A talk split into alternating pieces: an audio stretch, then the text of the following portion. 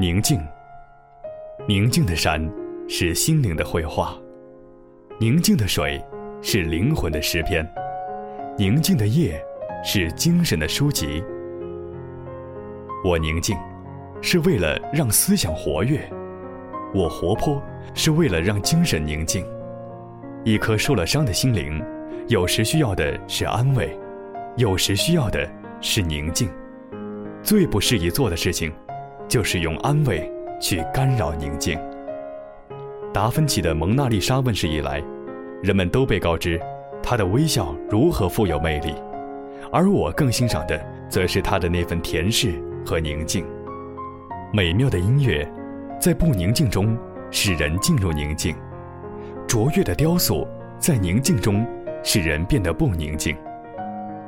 宁静，是一种。伟大孕育的结果。